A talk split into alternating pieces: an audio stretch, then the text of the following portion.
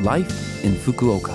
फुकुओकामा जीवनयापन यो फुकुओका सिटीबाट प्रायोजित कार्यक्रम हो नमस्ते ओहाई गोजाइमास म सरिता यो छोटो समयको कार्यक्रम लाइफ इन फुकुओकामा तपाईँहरूको लागि फुकुओकामा आरामदायक जीवनयापन गर्न तथा बाहिर निस्कँदा वा दैनिक जीवनमा आवश्यक पर्ने जानकारीहरू नेपालीमा दिँदै आइरहेकी छु हरेक हप्ताको बिहिबार यो कार्यक्रम बिहान आठ चौवन्नबाट म सरिताको साथ सुन्न सक्नुहुन्छ छोटो समयको यो हाम्रो कार्यक्रम सुन्दै गर्नुहोला।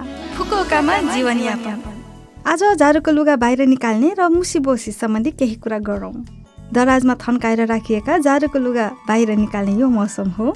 जापान एक उच्च आर्द्रता भएको देश हो। त्यसैले यहाँ लुगालाई सुरक्षित साथ राख्ने आफ्नै विधि छ जसलाई मुसीबोसी भनिन्छ। मुसीबोसी शब्द सुन्दा तपाईँलाई के जस्तो लाग्छ होला? वास्तवमा मुसीबोसी भनेको लुगाहरूमा धुसी नपरोस् भनेर धोएर सुक्खा पारी सफा ठाउँमा राख्ने विधि हो। जब मौसम राम्रो र हावा सुक्खा हुन्छ यस्तो बेलामा लुगा सुकाउँदा किराले खानाबाट रोक्नुका साथै ओसिलोपन हटाउँछ र धुसी पर्नबाट पनि जोगाउँदछ। गर्मीयाम सकिन लागेको बेला अक्टोबर नोभेम्बरमा मात्र नभई वर्षायाम सुरु हुनु अघिको बेला जुलाई अगस्त र हावा सुक्खा हुने समय जनवरी फेब्रुअरी गरी वर्षको तिनचोटि मुसीबोसी गरिन्छ। फुकुओकामा जीवनयापन। आज पनि मैले फुकुओका सहले जारी गरेका केही जानकारीमूलक सूचनाहरू लिएर आएकी छु। पहिलो सूचना रहेको छ निशुल्क शिशु शिक्षा र बाल हेरचाहको बारेमा। यो सूचना साना बच्चाहरू भएका सबैका लागि हो।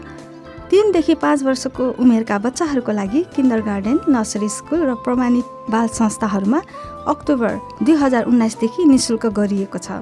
तापनि तपाईँले यातायात खाजा र कार्यक्रमहरूको लागि पैसा तिर्नुपर्छ।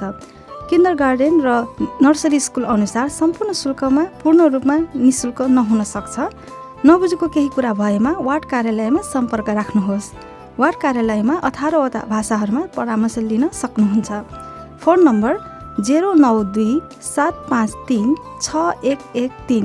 फेरि एकपटक जेरो नौ दुई सात पाँच तिन छ एक एक तिन।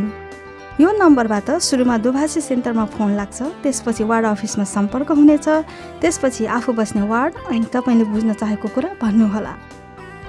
अब अर्को सूचना रहेको छ धुम्रपान आचरण सम्बन्धी। के तपाईँलाई धुम्रपानका नियमहरू थाहा छ? हिँड्दा वा साइकल चलाउँदा धुम्रपान नगरौँ फुकुका सहरमा विशेष गरी धेरै मानिसहरू हुने तेन्जिन दाइमियो र हाकाता स्टेसन परिसरको सडकहरूमा धुम्रपान गर्न निषेध गरिएको छ। हिँड्दा वा भिडभाडमा धुम्रपान गर्नु एकदम डरलाग्दा कार्यहरू हुन्। व्यक्तिसँग थोक्दा चुरोटको आगोले पोल्ने वा लुगालाई जलाउने जोखिमको सम्भावना हुन्छ। धुवाले गर्दा वरपरका मानिसहरूलाई अप्ठ्यारो पनि पर्न सक्छ। साथै धुम्रपान गरेको चुरोट सडकमा फाल्दा आगलागी हुने सम्भावना पनि हुन्छ।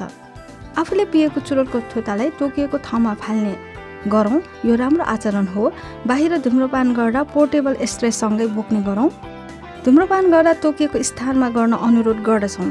नियम र आचरणहरूलाई अनुसरण गरी तपाईँको वरपरका मानिसहरूको पनि सुरक्षित र आरामदायक जीवनयापनको लागि सहयोगको अपेक्षा राख्दछौँ। यो फुकुका सहरबाट जारी सूचना थियो। यो हप्ताको लाइफ इन फुकुका कार्यक्रम तपाईँलाई कस्तो लाग्यो?